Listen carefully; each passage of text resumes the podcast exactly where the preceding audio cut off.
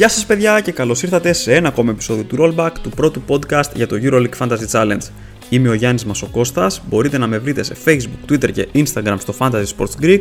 Ηχογραφώ το απόγευμα της Δευτέρας, η έκτη αγωνιστική του EuroLeague Fantasy, έχει περάσει τα βιβλία της ιστορίας και μπροστά μας έχουμε την 7η αγωνιστική, η οποία θα διεξαχθεί κανονικά στο σύνολό της όπως όλα δείχνουν και αυτό διότι η Maccabi Tel αναμένεται να δώσει το παιχνίδι με την Bayern Μονάχου σε ουδέτερη έδρα και συγκεκριμένα στη χάλα Πιονίρ του Βελιγραδίου. Η 7η αγωνιστική λοιπόν ξεκινά την 5η 9 Νοεμβρίου και το deadline της πρώτης ημέρας έχει οριστεί για τις 7 και 14 το απόγευμα Ελλάδας, ένα λεπτό πριν την έναρξη του αγώνα του Ολυμπιακού με την Πασκόνια στο στάδιο Ρήνης και Φιλίας. Πέντε παιχνίδια είναι προγραμματισμένα επίσης για την πρώτη μέρα, Ανατόλου Εφες Ζάλγκερης Κάουνας, Μακάμπι Τελαβίβ Μπάγερ Μονάχου, Παρτίζαν Φενέρμπαχτσε, Αρμάνι Μιλάνο Βαλένθια και Ρεάλ Μαδρίτης Βιρτούς Μπολόνια. Κάπως έτσι, η κατανομή στις δύο μέρες γίνεται 6-3 που δεν είναι και το ιδανικό σενάριο. Η 7η αγωνιστική ολοκληρώνεται την Παρασκευή 10 Νοεμβρίου, πιο αργά το deadline στις 8.59 το βράδυ ώρα Ελλάδας, λίγο πριν το Τζάμπολ στην αναμέτρηση της Άλμπα Βερολίνου με τον Παναθηναϊκό. Οι δύο ελληνικές ομάδες ανοίγουν το πρόγραμμα κάθε ημέρας. Μπαρτσελόν, Ερυθρός Αστέρας και Μονακό Βιλερμπάν ολοκληρώνουν το πρόγραμμα της 7ης αγωνιστικής της EuroLeague και του EuroLeague Fantasy. Σε κάθε περίπτωση βάλτε μια υπενθύμηση έτσι ώστε να βεβαιωθείτε ότι θα προλάβετε να οριστικοποιήσετε τις ομάδες σας. Επίσης, αν δεν το έχετε κάνει ήδη, έχουμε φτάσει, δεν ξέρω ποιο επεισόδιο είναι αυτό για τη σεζόν, σίγουρα όμως έχουμε φτάσει στην 7η αγωνιστική. Μην ξεχάσετε να μπείτε στο πρωτάθλημα όπου θα έχετε τη δυνατότητα να αναμετρηθείτε με μερικούς από τους καλύτερους managers του παιχνιδιού. Μπορείτε να βρείτε τον κωδικό στο social media μου, αλλά και πιο εύκολα στην περιγραφή αυτού του επεισοδίου.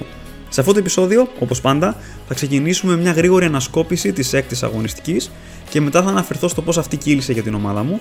Στη συνέχεια θα περάσουμε στην ανανέωση της λίστας scouting και στις δικές σας ερωτήσεις, θα ακολουθήσουν οι καλύτερες επιλογές αρχηγών και προπονητών και τέλος θα παρουσιάσω το πλάνο της ομάδας μου για την 7η αγωνιστική του EuroLeague Fantasy. Στο πρώτο παιχνίδι της έκτης αγωνιστικής, με επιμέρους σκόρ 21-9 στο τελευταίο δεκάλεπτο, ο Ερυθρός Αστέρας πήρε σημαντική νίκη απέναντι στην Bayern Μονάχου με 74-68. Κορυφαίος για τους Σέρβους ο Μίλος Τεόντοσιτς, ο οποίος πραγματοποίησε double-double με 16 πόντους και 11 assist περισσότερες από κάθε άλλον παίχτη την αγωνιστική που μας πέρασε. Οι 22 μονάδες τους στην αξιολόγηση ήταν και η δεύτερη καλύτερη επίδοση μεταξύ των guard, πίσω μόνο από τον Sterling Brown Αλμπα Βερολίνου. Από πλευράς Bayern ξεχώρισε ο Λεάνδρο Μπολμάρο με 12 πόντους, 6 rebound και 4 assist για 19 στην αξιολόγηση. Ο Ολυμπιακός κατάφερε να επιστρέψει από το μείον 16 Όμως εν τέλει τήθηκε στην Κωνσταντινούπολη από τη Φενέρμπαχτσε με 77-79. Καθοριστικός για τους Τούρκους ο Γιώργος Παπαγιάννης, που σκόραρε 15 πόντους με 3 στα 5 τρίποντα και 19 στην αξιολόγηση, για να τον ακολουθήσουν Dyson Pierre με 14 πόντους και Nigel Hayes Davis με 9 πόντους, 7 rebound και 4 assist, αμφότεροι με 18 στο ranking, για τους ερυθρόλευκους, ο Νίκολα Μιλουτίνοφ αντιμετώπισε πρόβλημα τραυματισμού, όμως έκανε ένεση και τελικά αγωνίστηκε για να μετρήσει 12 πόντους και 5 rebound για 19 στην αξιολόγηση, ενώ η μεγαλύτερη επίδοση από πλευράς ερυθρόλευκων ήρθε από τον Αλεκ Πίτερς με 19 πόντους και 6 rebound και 23 στην αξιολόγηση που ήταν και η τέταρτη καλύτερη της αγωνιστικής στο σύνολο των παικτών. Η Ζάλγκυρη Κάουνας γνώρισε δεύτερη διαδοχική εντός έδρας ήττα, αυτή τη φορά από τη Βιλερμπάν με 88-91. Μάλιστα, αυτή ήταν και η πρώτη νίκη της γαλλικής ομάδας φέτος στην Ευρωλίγκα. Απόλυτο πρωταγωνιστή για τη Βιλερμπάν, ο Τιμωτέ Λουάου Καμπαρό με 19 πόντους και 6 rebound και 26 στην αξιολόγηση, επίδοση που ξεπέρασε μόνο το Νίκε Εγγέλια στο σύνολο των παικτών. 13 πόντι, 5 rebound και 4 assist από τον Ζόφρι Λοβέρν, που έφτασε τις 20 μονάδες στην αξιολόγηση. Ενώ θετικός ήταν και ο Νάντο Ντεκολό με 13 πόντους και 6 rebound και 19 στην αξιολόγηση.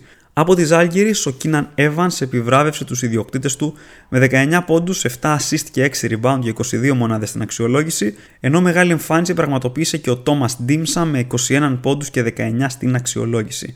Μπορεί να ζορίστηκε, αλλά η Βαλένθια πανηγύρισε την πέμπτη νίκη της στην Ευρωλίγκα επικρατώντας της Άλμπα Βερολίνου με 79-71, σπουδαία εμφάνιση από τον Σέμιο Τζελέγε με 19 πόντους και 7 assist για 25 στην αξιολόγηση, ενώ ο Sterling Brown επιβεβαίωσε τα προγνωστικά μας ότι μπορούσε να κάνει μεγάλο σκορ, μετρώντας 19 πόντους για 23 μονάδες στην αξιολόγηση, επίδοση που ήταν και η καλύτερη μεταξύ των guard. Με τρίποντο πιου άλλου του Mike James 14 δευτερόλεπτα πριν τη λήξη, η Μονακό πέρασε από την έδρα της Αρμάνι Μιλάνο με 72-66. Ο Αμερικανός Guard μέτρησε 21 πόντους και 5 rebound για 22 στην αξιολόγηση, που ήταν και η δεύτερη καλύτερη επίδοση στη θέση του. Από την Αρμάνι Μιλάνο, ο Σαβόν Σίλτς σκόραρε με 17 πόντους, αλλά είχε φτάσει στα 14 εντός παιδιάς και 6 λάθη, με αποτέλεσμα να περιοριστεί στις 11 μονάδες την ώρα που ο Νίκολα Μύρωτιτς άγγιξε τον double-double με 9 πόντους και 9 rebound για 17 στην αξιολόγηση. Τις πέντε συνεχόμενες νίκες στην Ευρωλίγκα έφτασε η Virtus Μπολόνια, η οποία επικράτησε και τη Ανατόλου Έφε με 93-81. Για άλλη μια φορά, απόλυτο πρωταγωνιστής για τους Ιταλούς ήταν ο Τορνίκε Εγγέλια, ο οποίος πραγματοποίησε ακόμα μια σπουδαία εμφάνιση. 19 πόντους, 5 rebound, 6 assist και 12 κερδισμένα foul, έγραψε στο φινάλι η στατιστική του Γεωργιανού, ο οποίος έφτασε τις 30 μονάδες στην αξιολόγηση καταγράφοντας την καλύτερη επίδοση της αγωνιστικής. Μεγάλο σκορ και από τον Brian Dunston με 14 πόντους και 6 rebound για 20 στην αξιολόγηση. Από πλευράς FS, ο Ροντρίγκ Μπομποά μέτρησε 17 πόντους και 4 rebound για 22 μονάδες στην αξιολόγηση, ενώ ο Άντε Ζίζιτ σκόραρε άλλους 15 για 19 στην αξιολόγηση. Σε ένα παιχνίδι πραγματικό thriller, η Μπασκόνη επικράτησε τη Παρτίζαν με 84-83, χάρη στις δύο εύστοχες βολές του Τσίμα Μονέκε στην εκπνοή του παιχνιδιού. Οι Βάσκοι είχαν σε μεγάλη μερά τον Τάντα Σεντεκέρσκι με 14 πόντους και 8 rebound για 22 στην αξιολόγηση, τον Κόντι Μίλλερ Μακιντάιρ, ο οποίος άγγιξε το triple double με 9 πόντους, 8 rebound και 8 assist για 21 μονάδες στην αξιολόγηση, αλλά και τον Τσίμα Μονέκε με 16 πόντους και 6 rebound για 20 στην αξιολόγηση. Για τους Σέρβους, ο Φρανκ Καμίνσκι τελείωσε την αναμέτρηση με 8 πόντους, 7 rebound και 5 assist για 21 στην αξιολόγηση, επίδοση που ήταν και η καλύτερη μεταξύ των center. Τέλος, η Μπαρσελόνα έφτασε να προηγείται με 28 πόντους του Παναθηναϊκού στις αρχές του τελευταίου δεκαλέπτου, όμως κατέβασε ταχύτητα έκτοτε με αποτέλεσμα η τελική νίκη των Πρασίνων να έρθει με σκορ 80-72. Με 17 πόντους και 5 rebound, ο Τζαμπάρι Πάρκερ συγκέντρωσε 17 μονάδες στην αξιολόγηση, όσες και ο Τόμας Ατοράνσκι, ο οποίος τελείωσε τον αγώνα με 10 πόντους και 7 rebound. ίδια επίδοση στο ranking κατέγραψε και ο Άλεξ Μπαλτσερόφσκι με 12 πόντους και 4 rebound.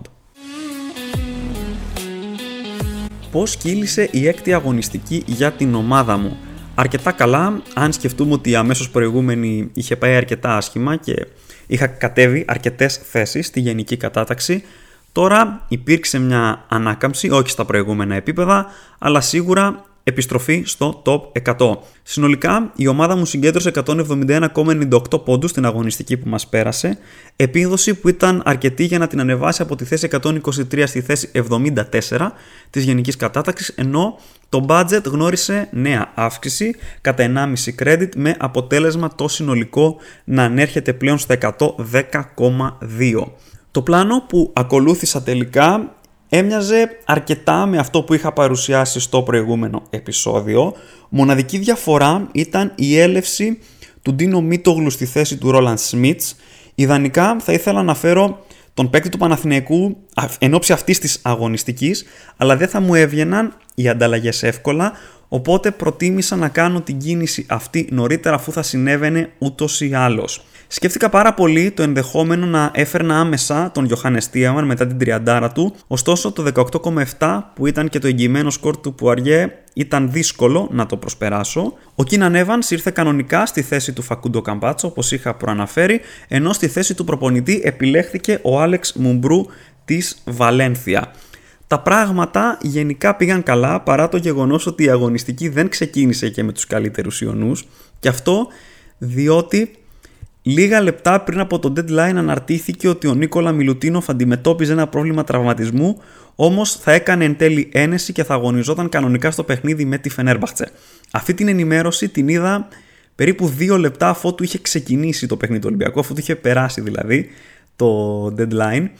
Εν τέλει καλύτερα που δεν το είδα πριν, γιατί νομίζω ότι θα μπαίνα σε μια διαδικασία να χαλάσω όλη μου την ομάδα και στο τέλος της ημέρας ο Νίκολα Μιλουτίνοφ τα πήγε αρκετά καλά απέναντι στην Φενέρμπαχτσε. Άρα πάλι καλά που δεν το είδα ήταν από τις λίγες περιπτώσεις όπου η άγνοια εξελίσσεται σε κάτι καλό στο φινάλε. Στα καλά νέα της αγωνιστικής από την πρώτη μέρα, το 20 του Κίναν Evans στο παιχνίδι της Άλγηρης Κάουνας με αντίπαλο τη Βιλερμπάν, ο Αμερικανός ήταν πάρα πολύ καλός, το είχαμε αναφέρει και στο προηγούμενο επεισόδιο, ήταν από τους παίκτες που με ενδιαφέραν πάρα πολύ και μάλιστα θα μπορούσε να έχει δώσει και τη νίκη στην ομάδα του αν είχε ευστοχήσει στο τρίποντο που επιχείρησε στην τελευταία επίθεση των Λιθουανών. Ενδεικτικά να αναφέρουμε ότι αν αυτό το shoot είχε μπει, τότε αντί για 22 στο ranking ο Evans θα έγραφε 26, στο EuroLeague Fantasy θα επέστρεφε 28,6 πόντους. Αυτό το αναφέρω για να καταλάβουμε πόσο λεπτές είναι οι ισορροπίες μόλις με ένα χαμένο shoot. Στα καλά νέα επίσης την πρώτη μέρα το 19 του Νίκολα Μιλουτίνοφ, ειδικά αν αναλογιστεί κανείς την αβεβαιότητα που υπήρξε έστω και τελευταία στιγμή. Όσοι τον έβγαλαν τελικά από την ομάδα τους δεν ξέρω πόσο κερδισμένοι μπορεί να βγήκαν από μια τέτοια κίνηση αφού στο τέλος της ημέρας το σκορ του Σέρβου ήταν ε, αρκετά ικανοποιητικό. Στα καλά νέα συγκαταλέγεται το 16,5 του Μίτροβιτς, σταθερή αξία ο Σέρβος με 11 πόντους και 6 rebound. Ακόμα ένα διψήφιο του σκορ σε όλο αυτό το διάστημα. Ο Μίτροβιτς έχει επιστρέψει από την αρχή της σεζόν μόλις ένα μονοψήφιο σκορ, την τρίτη αγωνιστική με αντίπαλο τη Μονακό. Όλα τα άλλα είναι διψήφια. Μπορεί να έχει μόνο ένα πάρα πολύ μεγάλο, το 20 στο παιχνίδι με τη Ζάλγκη Κάουνας. Ωστόσο, σε κάθε περίπτωση ο Μίτροβιτς είναι από τις σταθερές στο EuroLeague Fantasy στο ξεκίνημα της σεζόν. Την πρώτη μέρα επίσης είχαμε και τη νίκη της Βαλένθια απέναντι στην Άλμπα Βερολίνου που έφερε το ωραιότατο δεκάρι του coach Μουμπρού. Καλά που δεν προτίμησα στο φινάλε τον Μαξβίτης που ήταν μια άλλη σκέψη που είχα κάνει καθώς η Βιλερμπάν έφυγε με το διπλό από το Κάουνας ενώ ιτήθηκε και η Παρτίζαν στην έδρα της Μπασκόνια και είχε μικρότερες πιθανότητες να συμβεί αυτό. Αυτό που με χαροποίησε ιδιαίτερα ήταν ότι ο Γκριμάου που ήταν η άλλη μου σκέψη από τα μεγαλύτερα στρώματα δεν κατάφερε εν τέλει να επιστρέψει στο 20 αφού ο Παναθηναϊκός μείωσε σημαντικά τη διαφορά στο φινάλε. Ενδεικτικό επίσης είναι ότι τον Ματέο που είχε το εγγυημένο σκορ το 17 νομίζω την αγωνιστική που μας προηγήθηκε ξεπέρασε μόνο ο Λούκα Μπάνκι καθώς η Βίρτους Μπολόνια ήταν η μόνη ομάδα που κέρδισε με διψήφια διαφορά στην αναμέτρησή της. Την πρώτη μέρα είχα επίσης τον Τζον Ντιμπαρτολόμεο ο οποίος είχε το εγγυημένο σκορ και αυτό τον κράτησα, ήταν επίσης και ο Μιχάλης Λούντζης. Τη δεύτερη μέρα αυτοί οι δύο βγήκαν για να περάσουν ο Τόκο Σεγγέλια και ο Τάντας Σεντεκέρσκις. Δεν επέλεξα να περάσω τον Ντίνο Μίτογλου γιατί αφενός το παιχνίδι με την Μπαρτσελώνα ήταν ζόρικο για τον Παναθηναϊκό και αφετέρου το 16,5 του Μίτροβιτς ήταν μια χαρά σκορ και δεν είχα καμία απολύτως διάθεση να ρισκάρω παραπάνω. Εν τέλει, και αυτή η κίνηση βγήκε να μην περάσει δηλαδή το Μίτογλου, ο οποίος έμεινε στις 7 μονάδες στο παιχνίδι του Παναθηναϊκού με την Παρσελώνα. Δεν περίμενα μεγάλο σκόρ, είναι η αλήθεια, από τον Έλληνα forward σε αυτή την αναμέτρηση. Ο μόνος λόγος που ήρθε στην ομάδα μου την αγωνιστική που μας πέρασε ήταν για να γλιτώσω μια ανταλλαγή αυτήν που έρχεται. Καλά ήταν τα νέα και τη δεύτερη μέρα. Τάντα Σεντεκέρσκη 24,2 το σκορ που επέστρεψε στο EuroLeague Fantasy στο παιχνίδι της Μπασκόνια με την Παρτίζαν. Ο Λετωνός έχει 6 στα 6 διψήφια σκορ μέχρι στιγμής στην Ευρωλίγκα, από τα οποία τα 3 είναι και μεγαλύτερα του 20. Πάρα πολύ value for money επιλογή για έναν παίκτη ο οποίος ξεκίνησε το παιχνίδι στα 7,7 credits και πλέον η αξία του έχει ανέβει μέχρι τα 10. Όσοι δηλαδή τον είχαν από το ξεκίνημα της σεζόν έχουν ήδη καρποθεί 2,3 credits, ενώ δεν έχει δει την αξία του να μειώνεται σε καμία από τις προηγούμενες αγωνιστικές καταγράφει σταθερή και διαρκή άνοδο. Μεγάλο το σκορ και από τον Τορνίκε Σεγγέλια που τι να πούμε πια για το Γεωργιανό με 19 πόντους και 12 κερδισμένα φάλ στο παιχνίδι της Virtus Μπολόνια με την Ανατολού Έφες. Δεν πέρασε καθόλου από το μυαλό μου το ενδεχόμενο να του δώσω το περιβραχιόνιο του αρχηγού, μιας και 22 πόντι του Κίναν Evans είναι ένα τρομερά ικανοποιητικό σκορ και πολλά μπορούν να πάνε στραβά σε ένα παιχνίδι. Θα μπορούσε χτύπα ξύλος εγγέλια να τραυματιστεί και στο τέλος να χτυπούσαμε τα κεφάλια μας με αυτή μας την επιλογή. Οπότε η συμβουλή που δίνω σε κάθε περίπτωση είναι ότι όταν ένας αρχηγός την πρώτη μέρα επιστρέφει ένα σκορ μεγαλύτερο του 20, δεν υπάρχει κανένας απολύτως λόγος να ρισκάρουμε τη δεύτερη μέρα σε αλλαγή περιβραχιονίου και στο πιο ευνοϊκό παιχνίδι καθώς κάτι μπορεί να πάει στραβά και στο τέλος να χτυπάμε τα κεφάλια μας. Στον πάγκο, πέρα από τον Μίτο Γλουτολούτζη και τον Τιμπαρτολόμιο, ήταν και ο Αλέξα Αβράμοβιτς της Παρτίζαν, ο οποίος κινήθηκε σε πολύ ρίχα νερά στο παιχνίδι με την Μπασκόνια με 5 άστοχες προσπάθειες. Ε, μείον 2 οι μονάδες τους στο σύστημα αξιολόγησης, ήταν και η πόντι που επέστρεψε στο EuroLeague Fantasy. Ωστόσο, με τον ένα περασμένο στον πάγκο, το σκορ του ήρθε μισό, άρα μείον 1, σε μια αγωνιστική που γενικά μπορώ να πω ότι ξεκίνησε περίεργα. Δεν ήμουνα και τρομερά ενθουσιασμένος με την ομάδα μου γιατί είχα κάποιους πονοκεφάλους, να βάλω τον James, ήθελα τον Αμερικανό, τι θα έκανε ο Τίεμαν, αν τον ξεπερνούσες σε σκόρο που αργέ, πράγμα που τελικά έγινε και ήμουνα πάρα πολύ χαρούμενος για αυτό. Υπήρξε ανάκαμψη στη γενική κατάταξη που είναι το σημαντικό. Ακόμα πιο σημαντικό ότι αυξήθηκε και το budget. Και νομίζω ότι παρά την αλλαγή στο πρόγραμμα που έχουν μερικές δημοφιλείς επιλογές όπως ο Σεντεκέρσκης, όπως ο Μονέκε, όπως ο Μίτροβιτς, όπως ο Σεγγέλια που όλοι τους έχουν περίεργα παιχνίδια και αυτή και την επόμενη αγωνιστική νομίζω ότι η δομή της ομάδας μου είναι σε ένα αρκετά καλό επίπεδο και είναι εύκολα διαχειρίσιμη όπως θα δούμε προς το φινάλε του επεισοδίου αυτού. Περνάμε τώρα στη λίστα scouting εδώ που δεν έχουν γίνει και τρομερές αλλαγές. Έχουν αφαιρεθεί από τη λίστα scouting οι παίκτες που ήρθαν στην ομάδα μου την προηγούμενη αγωνιστική. Φυσικά έχουν προσθεθεί αυτοί που αποχώρησαν από την ομάδα μου και συγκεκριμένο ο Jordan Mickey, ο Roland Smith και ο Φακούντο Καμπάτσο. Στις προσθήκες επίσης στη λίστα scouting για αυτή την αγωνιστική είναι δύο παίκτες του Ολυμπιακού, ο Μουσταφά Φάλ και ο Κώστας Παπα-Νικολάου.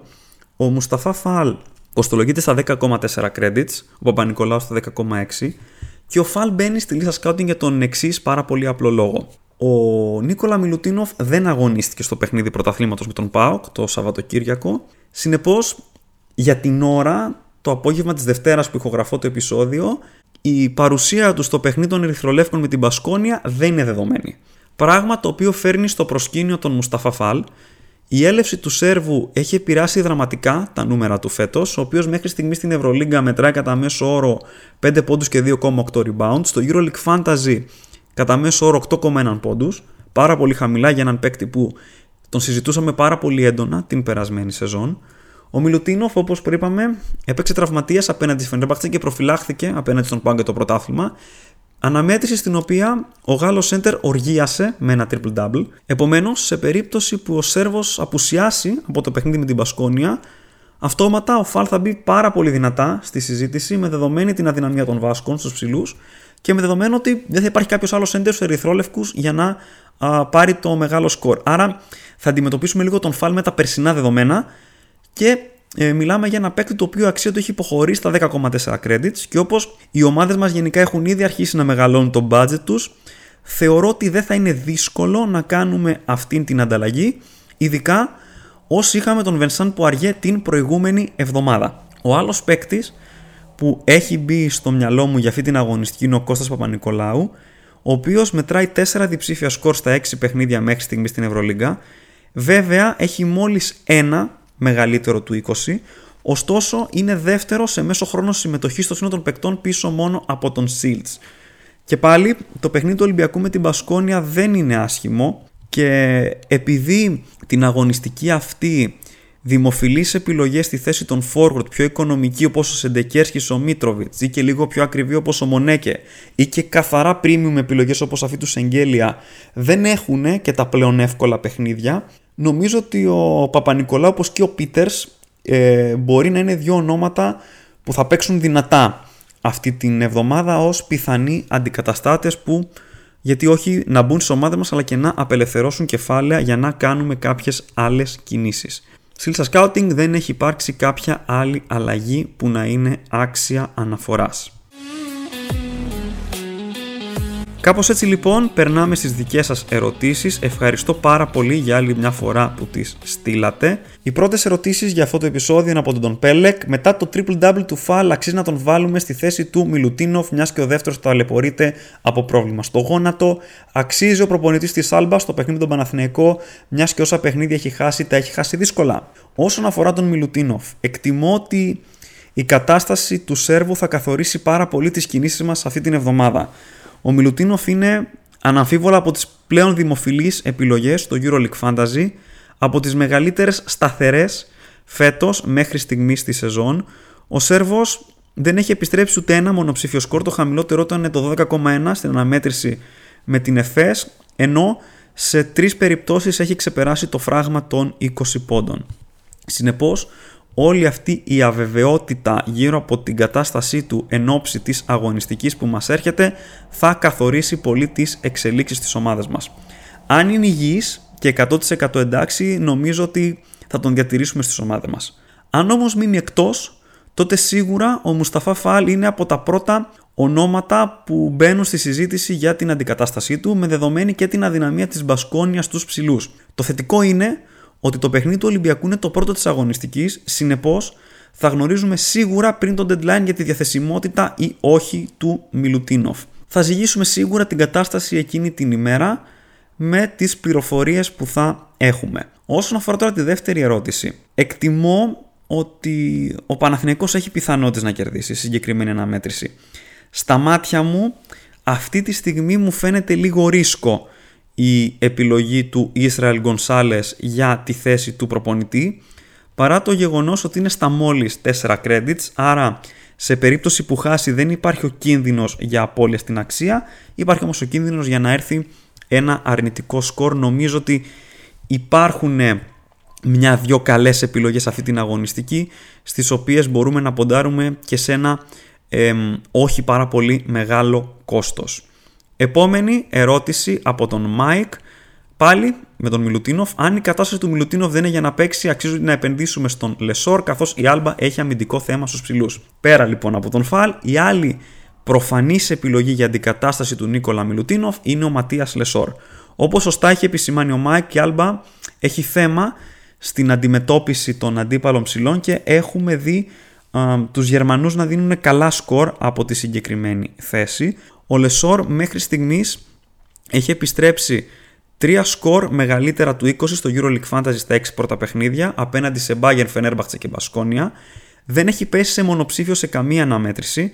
Το χαμηλότερό του ήρθε την προηγούμενη αγωνιστική απέναντι στην Barcelona με 12 μονάδες στην αξιολόγηση. Ήταν όμως ένα πολύ δύσκολο παιχνίδι στο οποίο αγωνίστηκε και λίγο μόλις 19 λεπτά καθώς η διαφορά ξέφυγε και ο Οργίνα Ταμάν επέλεξε να του κάνει διαχείριση. Ωστόσο η Άλμπα Βερολίνου είναι τελείως διαφορετική συνθήκη. Ο Λεσόρ μαζεύει rebound, κερδίζει εύκολα φάουλ, σκοράρει πάρα πολύ, έχει κεντρικό ρόλο στο παιχνίδι του Παναθηναϊκού, άρα συγκεντρώνει πολύ καλές πιθανότητες για ένα μεγάλο σκορ την αγωνιστική που μας έρχεται, ενώ μπορεί να αποτελέσει και επιλογή αρχηγού. Πέρα όμως αυτής της αγωνιστικής, το πρόγραμμα του Παναθηναϊκού για το προσεχές διάστημα είναι θετικό για τον Γάλλος Σέντερ, καθώς οι πράσινοι θα αντιμετωπίσουν μετά την άλμπα κατά σειρά της Ζάλγκυρη, Βίρτους Μπολόνια, Βαλένθα και Παρτίζαν, όλες τι ομάδες οι οποίες δεν είναι τρομερά δυνατές στη frontline και απέναντι στις οποίες ο Λεσόρ μπορεί να γράψει καλά σκορ. Άρα η επένδυση στον Λεσόρ δεν γίνεται μόνο με ορίζοντα αυτή την αγωνιστική, αλλά και με ορίζοντα την επόμενη αγωνιστική. Γι' αυτό και νομίζω ότι ανεξάρτητα από τη διαθεσιμότητα ή όχι του Μιλουτίνοφ, ο Λεσόρ είναι μια περίπτωση παίκτη που αξίζει να την έχουμε πάρα πολύ έντονα υπόψη μας για αυτή την αγωνιστική σε περίπτωση ειδικά που δεν τον έχουμε ήδη στην ομάδα μας. Επόμενη ερώτηση από τον Kyle τον τύπο, ωραίο username στο Twitter από το Kyle Guy. Τώρα από Tiemann ανέβασε αρκετά τα credits τους σε συνδυασμό και με την επιστροφή του Κουμάτζη αξίζει να στρεφούμε σε Smile Τσίμπο Λομπόι ως δεύτερο υποτιμημένο πεντάρι. Πιστεύω ότι ακόμα και τώρα ο Γιωχάνης Tiemann αξίζει σαν επιλογή για όσους τον έχουν. Παραμένει στα μάτια μου ο καλύτερος οικονομικός ψηλός βάσει αριθμών και η επόμενη τριάδα αγώνων που έχει η Άλμπα δεν είναι καθόλου απαγορευτική. Παναθηναϊκός, Βιλερμπάν και Παρτίζαν είναι οι τρεις προσεχείς ομάδες που θα βρει απέναντί του η Άλμπα και ο Γιωχάνες Τιεμάν. Αν τον είχα ήδη στην ομάδα μου, δεν θα ήταν η πρώτη μου προτεραιότητα για απομάκρυνση αυτή την εβδομάδα και νομίζω ότι αν τον έδιωχνα θα το έκανα για να φέρω τον Μουσταφά Φαλ, αν δεν παίξει π.χ. ο Μιλουτίνοφ. Αν παίξει ο Μιλουτίνοφ να φέρω τον Σέρβο σε περίπτωση που δεν τον έχω. Τον Ματίας Λεσόρ γενικά θα τον έδιωχνα νομίζω για να πάω σχήμα με δύο καλούς center. Και αυτό διότι έτσι όπως έχει γίνει η κοστολόγηση των παικτών φέτος δεν υπάρχουν πολλές αξιόλογες και αξιόπιστες επιλογές στα πιο οικονομικά στρώματα. Άρα θεωρώ ότι υπάρχει ακόμα uh, value στην περίπτωσή του. Το χαμηλό του σκορ ήρθε απέναντι στη Βαλένθια, μια ομάδα η οποία δεν μας έχει συνηθίσει γενικά να δίνει εύκολα σκορ στους αντίπαλους ψηλούς και μπορούμε να πούμε ότι έχει καλές πιθανότητες να ήταν και κάπως συγκυριακό. Άρα νομίζω ότι δεν θα έδιωχνα τον Τίεμαν για να φέρω κάποιον άλλο οικονομικό, θα τον έδιωχνα όμως για να φέρω έναν άλλο premium center. Επόμενη ερώτηση από το τσιγκάκι, τι κάνουμε με τόκο μέσα στη Real; Νομίζω είναι από τα πιο καυτά ερωτήματα της αγωνιστικής αυτής. Ο Σεγγέλια είναι βάση αριθμών ο καλύτερος παίκτης στο EuroLeague Fantasy με μέσο όρο πόντων 26,8. Στην Ευρωλίγκα είναι τρίτος σε πόντους πίσω μόνο από Μύρωτιτ και James με 18,5 και είναι το βαρύ πυροβολικό της Virtus Bologna ο παίκτης που παίρνει τις περισσότερες προσπάθειες σε κάθε παιχνίδι, κερδίζει εύκολα φάουλ, άρα χτυπάει βολές. Το δίλημα, ναι ή όχι στο Σεγγέλη, αυτή την αγωνιστική είναι ουσιαστικά δίλημα ανάμεσα στη φόρμα ή στον αντίπαλο. Ο Γεωργιανός σίγουρα έχει τη φόρμα, αλλά το παιχνίδι με τη Real είναι το χειρότερο δυνατό όταν συζητάμε για ψηλούς. Γενικά δύσκολα οι Μαδριλένοι δίνουν σκορ στη συγκεκριμένη θέση. Βέβαια, ο Σεγγέλια δεν είναι ο μέσος παίκτης στην Ευρωλίγκα. Το δίλημα λοιπόν νομίζω ότι μπορεί να λυθεί ως εξής. Αν υπάρχουν άλλα σημαντικότερα ζητήματα στην ομάδα μας, ο Σεγγέλια φυσικά μπορεί να παραμείνει. Είναι ένας πάρα πολύ καλός παίκτης. Η Μπολόνια είναι σε καλή κατάσταση, σκοράρει γενικά αρκετά και πιστεύω ότι όσο και να τον περιορίσει η Real, υπάρχουν καλές πιθανότητες ο Σεγγέλια να πιάσει άνετα ένα σκορ γύρω στο 17-18 που είναι πάρα πολύ ικανοποιητικό. Σε περίπτωση που φύγει, νομίζω ότι πρέπει να γίνει για να χρηματοδοτήσει μόνο κάποια άλλη έλευση premium παίκτη. Ο James, ο Μύρο ο Λεσόρ, όχι απαραίτητα δηλαδή οριζόντια και διαγώνια. Νομίζω λοιπόν ότι η απάντηση στη συγκεκριμένη ερώτηση έχει να κάνει και με τη γενικότερη δομή της ομάδας μας και τι ακριβώς θέλουμε να πετύχουμε αυτή την αγωνιστική. Δεν θεωρώ το Σεγγέλια προτεραιότητα για να φύγει, δεν είμαι κατά σε πώλησή του για να έρθει κάποιος άλλος premium παίκτης με σίγουρα πιο ευνοϊκό παιχνίδι. Επόμενες ερωτήσεις από τον Β. Θέαν αλλά και τον Θεοδόρο θα τις απαντήσω μαζί γιατί ε, σχετίζονται πάρα πολύ μεταξύ τους. Ε, Σεγγέλια Σεντεκέρης έχουν κουβαλήσει ως τώρα αλλά το πρόγραμμά τους είναι ανησυχητικό για αυτή και την επόμενη αγωνιστική ώρα να φύγουν ή δεν πρέπει να αντιδράσουμε είναι η πρώτη ερώτηση. Ενώ από τον Θεόδωρο πάνω κάτω Μίτροβιτς Σεντεκέρσκης ποιον διώχνουμε αν πρέπει να είναι από τους δύο αν επιστρέφουμε στον Μονέκε δευτερευόντως αν μένει ο Evans μέσα στην έφεση ή πάμε σε James, ο Θεόδωρος έχει και κάποιους παίκτες για αντικαταστάτες Μίτροβιτ Σεντεκέρ στον διάλογο και τον Χέις Ντέβι, ενώ τέλος θέλει και μια γνώμη για τον Φακούντο Καμπάτσο. Για να πάρουμε τώρα τα πράγματα με τη σειρά. Γενικά, παρατηρώ ότι αυτή την αγωνιστική έχουμε αυτό που αποκαλούμε στο Fantasy της Premier League το Fix Your Swing.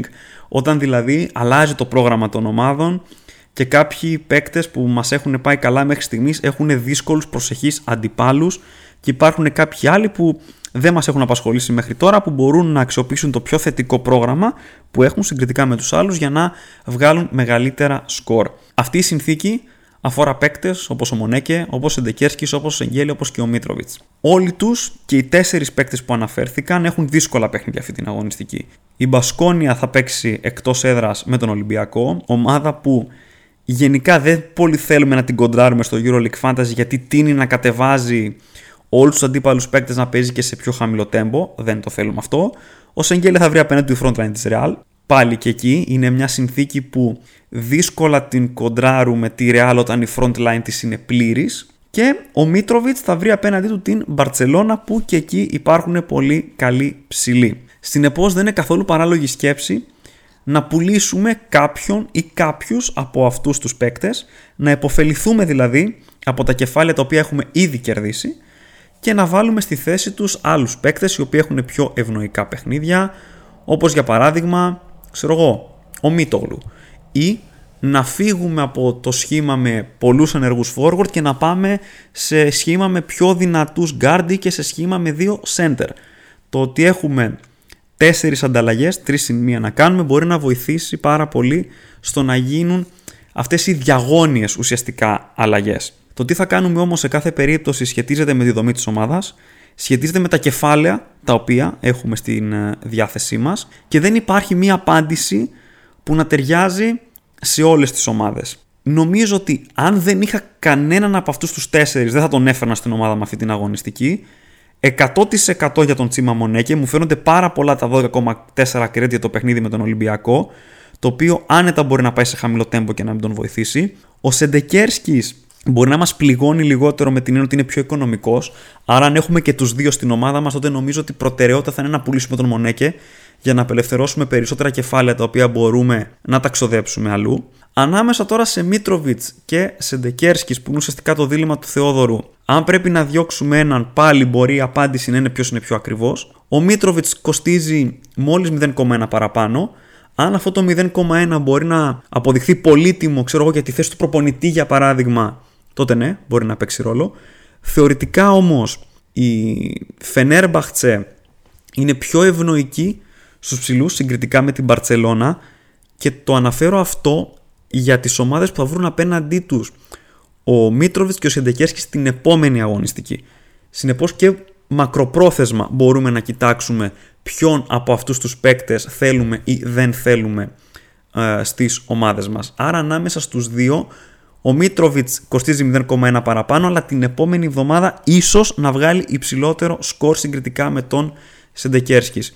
Πάντα όμως όλες αυτές οι αποφάσεις, επειδή είναι αρκετά οριακές, κρίνονται μόνο εκ του αποτελέσματος. Όσον αφορά τώρα τους αντικαταστάτες που αναφέρει ο Θεόδωρος, Έχω μερικά ερωτηματικά για τον Διαλό τα οποία απορρέουν γενικότερα από το γεγονός ότι δεν μου αρέσει να φέρνω στην ομάδα μου παίκτες από τη Μονακό, καθώς υπάρχει μεγάλος κίνδυνος ο Mike James να μονοπολίσει το παιχνίδι των Μονεγάσκων και να μην μείνει χώρος για μεγάλο σκορ σε κάποιον άλλο παίκτη. Βέβαια, ο Διαλό έρχεται από 4 συνεχόμενα διψήφια σκορ και σε αυτό το διάστημα είναι τρίτο σε μέσο όρο πόντων στο EuroLeague Fantasy μεταξύ των forward με 20,4. Άρα, αν είχα να διαλέξω ανάμεσα στον Διαλό και στον Hayes Davis, νομίζω ότι λόγω σταθερότητας ε, θα έφερνα τον παίκτη της Μονακό. Τέλος, για τον Καμπάτσο. Ο Καμπάτσο σίγουρα μπαίνει στη συζήτηση για την αντικατάσταση του Evans, αν και όπως θα αναφέρω και παρακάτω σε επόμενες ερωτήσεις, δεν είμαι τόσο ζεστός σε αντικατάσταση του Keenan Evans, ειδικά αν υπάρχουν άλλα πιο σημαντικά ζητήματα προς αντιμετώπισης στις ομάδες μας. Η Virtus γενικά τα έχει πάει καλά φέτος, δεν αποκλείεται να δυσκολέψει τον Καμπάτσο. Η Έφες από την άλλη έχει δώσει καλά σκορ στους αντίπαλους Γκάρνταρα, δεν αποκλείεται ο Evans να τα πάει καλά απέναντι στους Τούρκους ενώ ακολουθεί και παιχνίδι με τον Παναθηναϊκό την επόμενη αγωνιστική που ενδεχομένως θα τον θέλαμε. Αν Sony και καλά ήταν να τον διώξουμε, θα προτιμούσα σίγουρα τον Mike James να φέρω στη θέση του και όχι τον Καμπάτσο. Επόμενη ερώτηση από τον Μπάμπι σχετίζεται άμεσα με τα προηγούμενα. Σε τριάδα forward σε εγγέλια μύρο τη Εντεκέρσκη, ποιον βγάζω για να βάλω τον Μονέκε. Νομίζω δεν θα έδιωχνα κανένα για να βάλω τον Μονέκε. Όπως ανέφερα και πριν, αν δεν τον είχα ήδη τον Μονέκε στην ομάδα μου, δεν τον έβαζα εύκολα αυτή την εβδομάδα. Το πρόγραμμα της Μπασκόνιας στις επόμενες δύο αγωνιστικές είναι λίγο περίεργο με Ολυμπιακό και Μπαρτσελώνα και νομίζω ότι ε, στο κόστος του Μονέκε μπορούμε σίγουρα να βρούμε κάτι καλύτερο, να κάνουμε κάτι καλύτερο με τα credits του. Σίγουρα δεν θα έβγαζα το Μύρωτιτς αυτή την αγωνιστική με την Αρμάνι Μιλάνο να αντιμετωπίζει τόσο έδρα στη Βαλένθια όπου μπορεί ο Μύρωτιτς να παίξει πάρα πολύ δυνατά και για περιβραχιόνιο αρχηγού. Ε, νομίζω ότι δεν αξίζει να γίνει μια τέτοια ανταλλαγή να έρθει ο Μονέκε για να φύγει το Σεγγέλια είτε ο Σεντεκέρς θα κοιτούσα να κάνω κάτι άλλο. Επόμενη ερώτηση από τον Γιωρέτ, ποιον φέρνουμε ανάμεσα σε James ή Mirotic. Νομίζω ότι αυτή την αγωνιστική θα έπαιρνα τον James βλέποντας τι έκανε και ο Evans την ε, προηγούμενη εβδομάδα απέναντι στη Villeurbanne και ειδικά από τη στιγμή που ο Αμερικανός δείχνει να μην έχει επηρεαστεί καθόλου από την επιστροφή του Jordan Lloyd. Επίσης θα προτιμούσα και τον James γιατί βλέπω ότι στους guard είναι λίγο πιο δύσκολο να βρούμε κάτι αξιόλογο ε, αντίθετα από τους forward που υπάρχουν σίγουρα λύσεις και στα πιο χαμηλά στρώματα τιμών. Επόμενη ερώτηση από τον Έψα. Έπιασα, βλέπεις τον Μύρωτιτς για αρχηγό να διώξω Evans και να πάρω James; Πάντα ο Μύρωτιτς είναι στις πρώτες σκέψεις μας για το περιβραχιόνιο του αρχηγού. Είναι δεύτερος σε πόντους στο EuroLeague Fantasy φέτος. Είναι πρώτος σε πόντους στην Ευρωλίγκα με 19,8 και δεύτερος σε rebound πίσω από τον Σεντεκέρσκι με 8,4. Το match με τη Βαλένθια μπορεί να είναι οριακό, άρα υπάρχουν καλές πιθανότητες για υψηλό χρόνο συμμετοχής, που όλοι ξέρουμε τι κάνει ο Μύρωτιτς όταν παίζει πολύ. Με βάση τώρα την εικόνα που έχουμε δει φέτος από την Έφε, δεν είναι άσχημο το παιχνίδι στα χαρτιά για τον Κίναν Evans. Μπορεί να υπάρχουν άλλα σοβαρότερα ζητήματα στις ε, ομάδες μας, ενώ ακολουθεί και αναμέτρηση απέναντι στον Παναθηναϊκό αμέσως μετά για τη Ζάλγκηρη. Αν τώρα τα έχουμε όλα λιμένα και περισσεύει μια ανταλλαγή, τότε ναι, δεν θα ήμουν καθόλου αρνητικό στην έλευση του Mike James στη θέση του Keenan Evans. Επόμενη ερώτηση από τον Γιώργο. Κρατάμε που αργέ από την προηγούμενη εβδομάδα και για ακριβό guard ποιο να προτιμήσει ανάμεσα σε James ή Campazzo δίπλα στον Sterling Brown. Όχι, δεν κρατάμε τον Μπουαριέ. Ο Γάλλος Όσοι τον βάλαμε στις ομάδες μας, ήρθε για να υπηρετήσει ένα πάρα πολύ συγκεκριμένο ρόλο με το εγγυημένο του σκορ. Συνεπώς, μπορούμε να τον πουλήσουμε αυτή την εβδομάδα γιατί δεν αποκλείεται να δούμε και τον Ταβάρες να τα πηγαίνει καλά. Κάτι που δεν έχει συμβεί μέχρι στιγμής, αλλά δεν χρειάζεται να παίζουμε με την τύχη μας. Ειδικά όταν υπάρχουν καλές επιλογές στους center. Ανάμεσα τώρα σε James ή Καμπάτσο νομίζω θα προτιμούσα τον Mike James γιατί μου φαίνεται λίγο πιο ευνοϊκό το παιχνίδι του. Επόμενη ερώτηση από τον They Want You Back. Τι κάνουμε γενικά με τον Peters; Με ξέρεις το συνολικά κακό μάτς με την Αρμάνη δεν έχει κάνει άλλο μονοψήφιο, όμως δεν τον λες και σταθερό και σου φόργω ότι υπάρχουν πιο αξιόπιστες επιλογές, ενώ και ο Ολυμπιακός δυσκολεύεται επιθετικά. Αν είχα τον Peters, τότε θα τον κρατούσα. Και ολότερα είναι και στις σκέψεις μου για αυτή την αγωνιστική, ειδικά αν απουσιάσουν Μιλουτίνοφ και Σίγμα. Και με τα περίεργα παιχνίδια των δημοφιλών forward, Μίτροβιτς, Σεντεκέρσκι, Μονέκη, ακόμα και του Εγγέλια, τόσο ο Πίτερς όσο και ο Παπα-Νικολάου νομίζω ότι μπορούν να μπουν στη συζήτηση. Θα του έδινα σίγουρα α, το μάτς με την Πασκόνια και θα αξιολογούσα εκ νέου την κατάστασή του την επόμενη εβδομάδα που είναι και διπλή. Επόμενη ερώτηση από τον Βασίλη. Όσοι βάλαμε Μίτογλου έκτη αγωνιστική επιμένουμε σε αυτόν παρά την κακή του εμφάνιση. Νομίζω ότι όσοι βάλαμε τον Μίτογλου την προηγούμενη αγωνιστική το κάναμε συνειδητά, γνωρίζοντας τη δυσκολία του παιχνιδιού με την ε, Μπαρτσελώνα και τον κίνδυνο ενός χαμηλού σκορ, το οποίο έγινε τελικά. Προσωπικά τον Μίτογλου, όπως ανέφερα και στην παρουσίαση του αποτελέσματος της ομάδας με την προηγούμενη αγωνιστική, τον έφερα μόνο και μόνο για να γλιτώσω μια ανταλλαγή αυτή την αγωνιστική, από τη στιγμή που πόνταρας σε παίκτες με εγγυημένα σκορ τους οποίους δεν θα τους ήθελα στην ε, συνέχεια. Ο Παναθηναϊκός έχει καλό πρόγραμμα στα επόμενα πέντε παιχνίδια, όπως είπαμε και στην περίπτωση του Λεσόρ. Σίγουρα λοιπόν κρατάμε τον Έλληνα forward. Επόμενη ερώτηση από τον Βερίκιο. Τι να κάνουμε με τον Ομπράντοβιτς με το κακό ξεκίνημα της Παρτίζαν; Υπομονή να πάμε σε κάποιον πιο safe όπως ο Γκριμάου ή ο Ματέο με το σκεπτικό ότι δεν θα αλλάζει τον προπονητή κάθε αγωνιστική. Ε, δεν μπορώ να καταλάβω η αλήθεια αυτό το σκεπτικό. Ειδικά από τη στιγμή που το παιχνίδι μας δίνει τη δυνατότητα μιας εξτρά ανταλλαγής για αυτόν ακριβώς το λόγο. Έχουμε τρεις ανταλλαγές για να αλλάξουμε παίκτες συν μία για να αλλάξουμε τον προπονητή. Η θέση του προπονητή ε, θεωρώ ότι είναι η πιο κομβική στο EuroLeague Fantasy καθώς είναι αυτή στην οποία αφενός δεν μπορούμε να γλιτώσουμε ένα αρνητικό σκορ σε καμία περίπτωση και αφετέρου είναι μια θέση στην οποία μπορούμε να πάρουμε μεγάλα σκορ σε χαμηλό κόστος.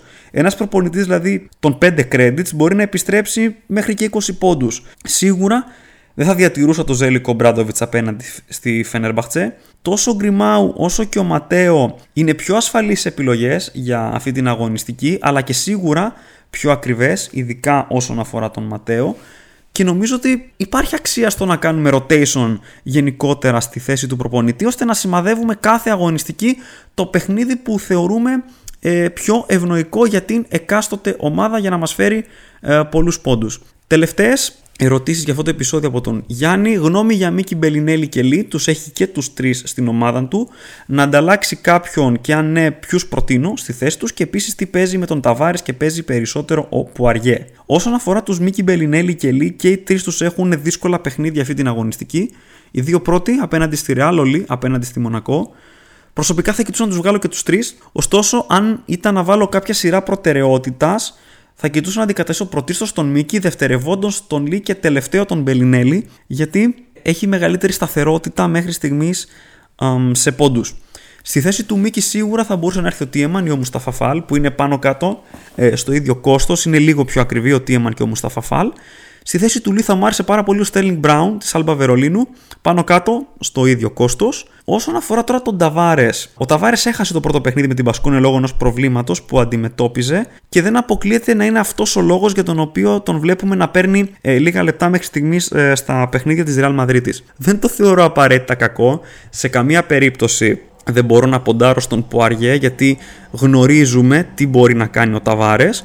Ωστόσο, η αξία του Ταβάρε έχει υποχωρήσει στα 14,1 credits και δεν θα μας χαλάσει καθόλου αν πέσει λίγο α, παραπάνω. Το οποίο ότι αν σε κάποιο σημείο στη σεζόν τα λεπτά του αρχίζουν να αυξάνονται, θα μπορεί να μπει πάρα πολύ εύκολα στις ομάδες μας.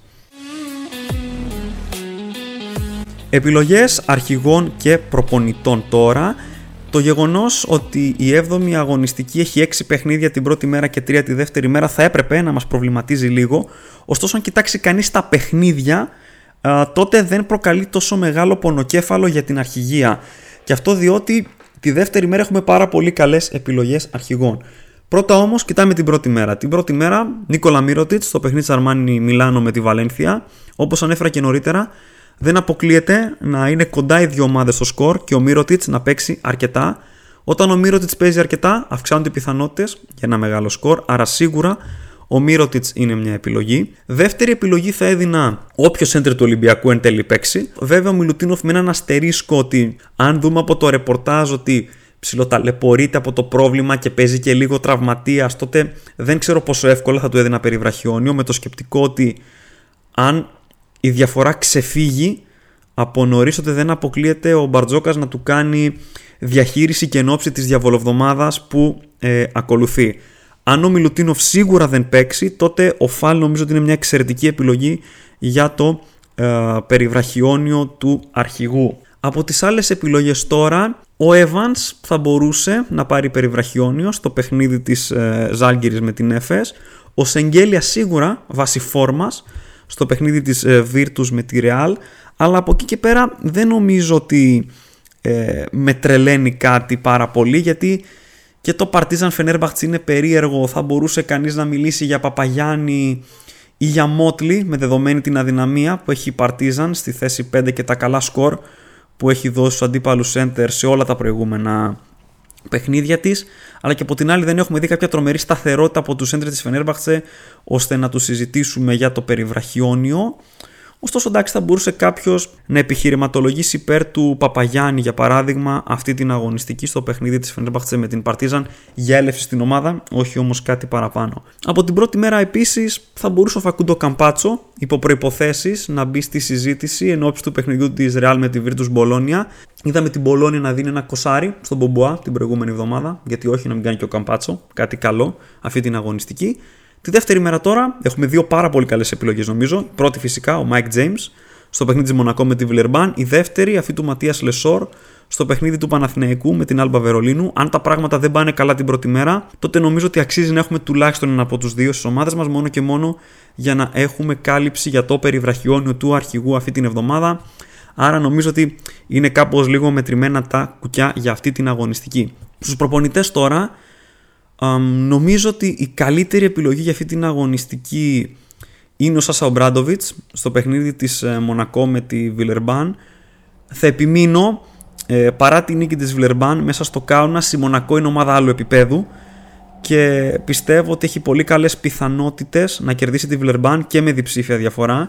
Βέβαια, ο Σάσο Μπράντοβιτς κοστολογείται στα 9,5 credits.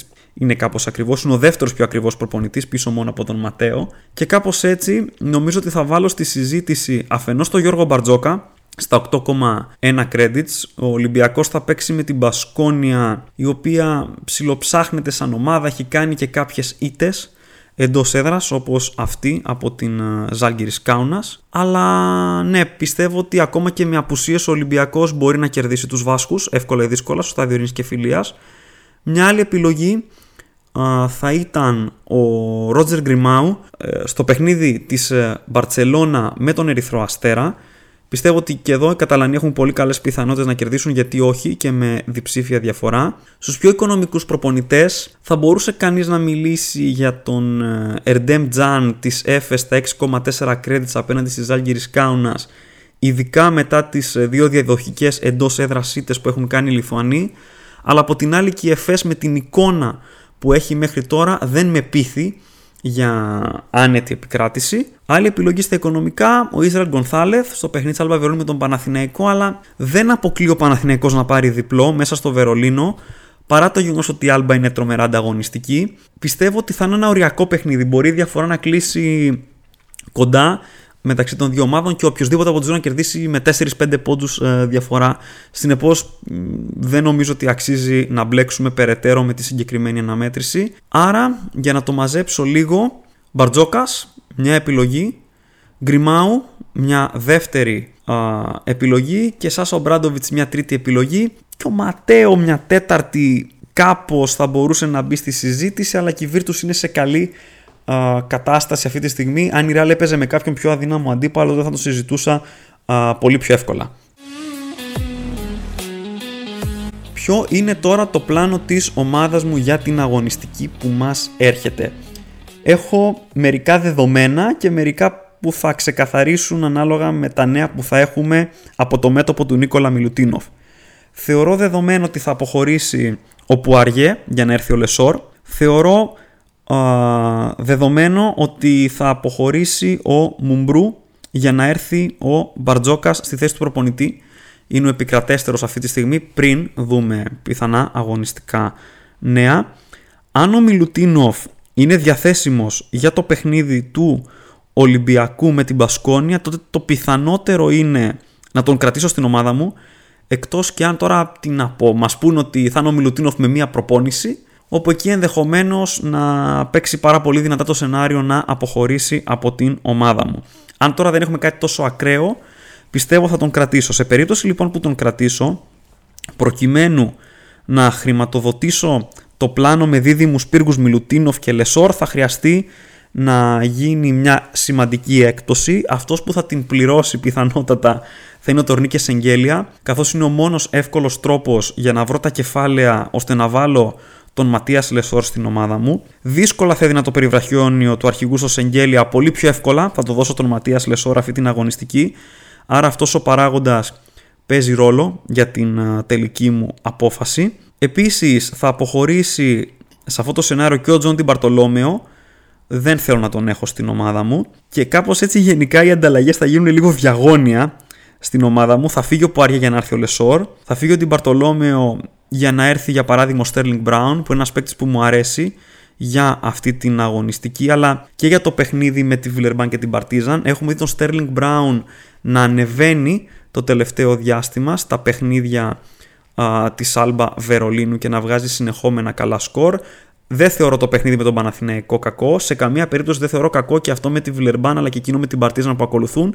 Άρα ο Στέρλινγκ Μπράουν θα μπορέσει να μείνει και για αυτή την εβδομάδα αλλά και για την διαβολοβδομάδα στην ομάδα μου. Κάπως έτσι, στη θέση του Σεγγέλια θα πρέπει να γίνει μια γερή υποτίμηση. Εδώ που δεν αποκλείεται να έρθει για παράδειγμα ο Όσκαρ Ντασίλβα, καθώς έχω κεφάλαια για να μην πάω σε έναν παίκτη των 4 credits και να φέρω κάποιον που γιατί όχι να μην μου φέρει και ένα κάποιο σκορ ειδικά σε περίπτωση που η Μπαρτσελώνα καθαρίσει τον Ερυθρό Αστέρα δεν αποκλείεται να δούμε τον Τασίλβα να παίρνει κάποιον χρόνο συμμετοχής. Αν τώρα τα πράγματα έχουν πάει τόσο καλά την πρώτη μέρα στη δική μου ομάδα είναι πολύ πιθανό και ο Ντασίλβα να μην περάσει καν στο βασικό σχήμα. Το άσχημο σε αυτό το σενάριο είναι ότι θα διατηρήσω τόσο τον Λούκα Μίτροβιτς όσο και τον Τάντας Σεντεκέρσκης ο Σεντεκέσκης παίζει την πρώτη μέρα. Δεν αποκλείεται τώρα αν ο Μιλουτίνοφ δεν παίξει ο Ολυμπιακός να μην είναι τόσο δυνατός στη front line και να καταφέρει ο Λετωνός να μαζέψει 6-7 rebound, να βάλει και 6-7 πόντους και να επιστρέψει ένα καλούτσικο σκορ στο EuroLeague Fantasy ακόμα και έτσι. Ο Μίτροβιτς τη δεύτερη μέρα με την Παρσελώνα ελπίζω να μην χρειαστεί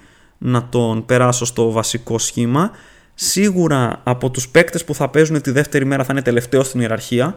Θα δώσω δηλαδή προτεραιότητα στο Μίτογλου, στον Λεσόρ και στον Στέρλινγκ Μπράουν και μόνο αν τα πράγματα πάνε τραγικά την πρώτη μέρα θα περάσει στην ομάδα και ο Μίτροβιτς.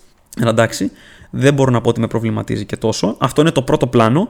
Σε περίπτωση τώρα που ο Μιλουτίνοφ είναι σίγουρα εκτός και οι δύο ανταλλαγές θα πάνε στο center, δηλαδή στη θέση των Πουαριέ και Μιλουτίνοφ θα έρθουν οι Λεσόρ και Μουσταφά Φαλ. Πάλι σίγουρα στη θέση του Μουμπρού θα έρθει ο coach Μπαρτζόκας. Σε αυτό το σενάριο το πιθανότερο είναι και ο Σεγγέλια και ο Ντιμπαρτολόμεο να μείνουν τελικώς στην ομάδα μου και με την τελευταία ανταλλαγή να αντικαταστήσω τον Τάντα Σεντεκέρσκης με κάποιον εκ των Άλεκ Πίτερς ή Κώστα Παπα-Νικολάου. ίσως να πάω στον Πίτερ σαν ο Μιλουτίνοφ είναι εκτός και αν και ο Σίγμα είναι εκτός με την έννοια ότι ο Ολυμπιακός ουσιαστικά θα έχει δύο ψηλούς για το παιχνίδι με την Πασκόνια, η οποία μπορεί να παίξει και σε λίγο πιο ψηλό τέμπο και να δούμε τον Πίτερς να βγάζει ένα αρκετά α, καλό σκορ. Πολλά ερωτηματικά λοιπόν όσον αφορά την ομάδα μου. Στο σενάριο που ο Μιλουτίνοφ παίξει είναι πάρα πολύ πιθανό να πάρει και το περιβραχιόνιο του αρχηγού την πρώτη ημέρα. Θα παιχτεί ανάμεσα σε αυτόν και στον Evans. Αν και το πιθανότερο είναι αν δεν γίνει κάποιο εξωπραγματικό σκορ να το πάρει ο Λεσόρ τη δεύτερη μέρα. Αν ε, τελικά ο Μιλουτίνοφ δεν αγωνιστεί τότε επικρατέστερος για το περιβραχιόνιο του αρχηγού με βάση το δεύτερο πλάνο μου ο Μουσταφά Φαλ και πάλι εκεί με το σκεπτικό να πάει στον Λεσόρ τη δεύτερη μέρα. Σε κάθε περίπτωση η τελική ομάδα θα αναρτηθεί την Πέμπτη Τώρα, πόσο κοντά στο deadline θα είναι δεν το γνωρίζω, θα έχει να κάνει σίγουρα με το πότε θα λάβουμε νέα αναφορικά με τον Νίκολα Μιλουτίνοφ. Πατήστε να σας έρχονται οι ειδοποιήσεις ε, στο προφίλ μου, το καμπανάκι στο προφίλ μου στο Twitter, ώστε όταν ανεβάσω την ομάδα μου να σας έρθει και η αντίστοιχη ειδοποίηση.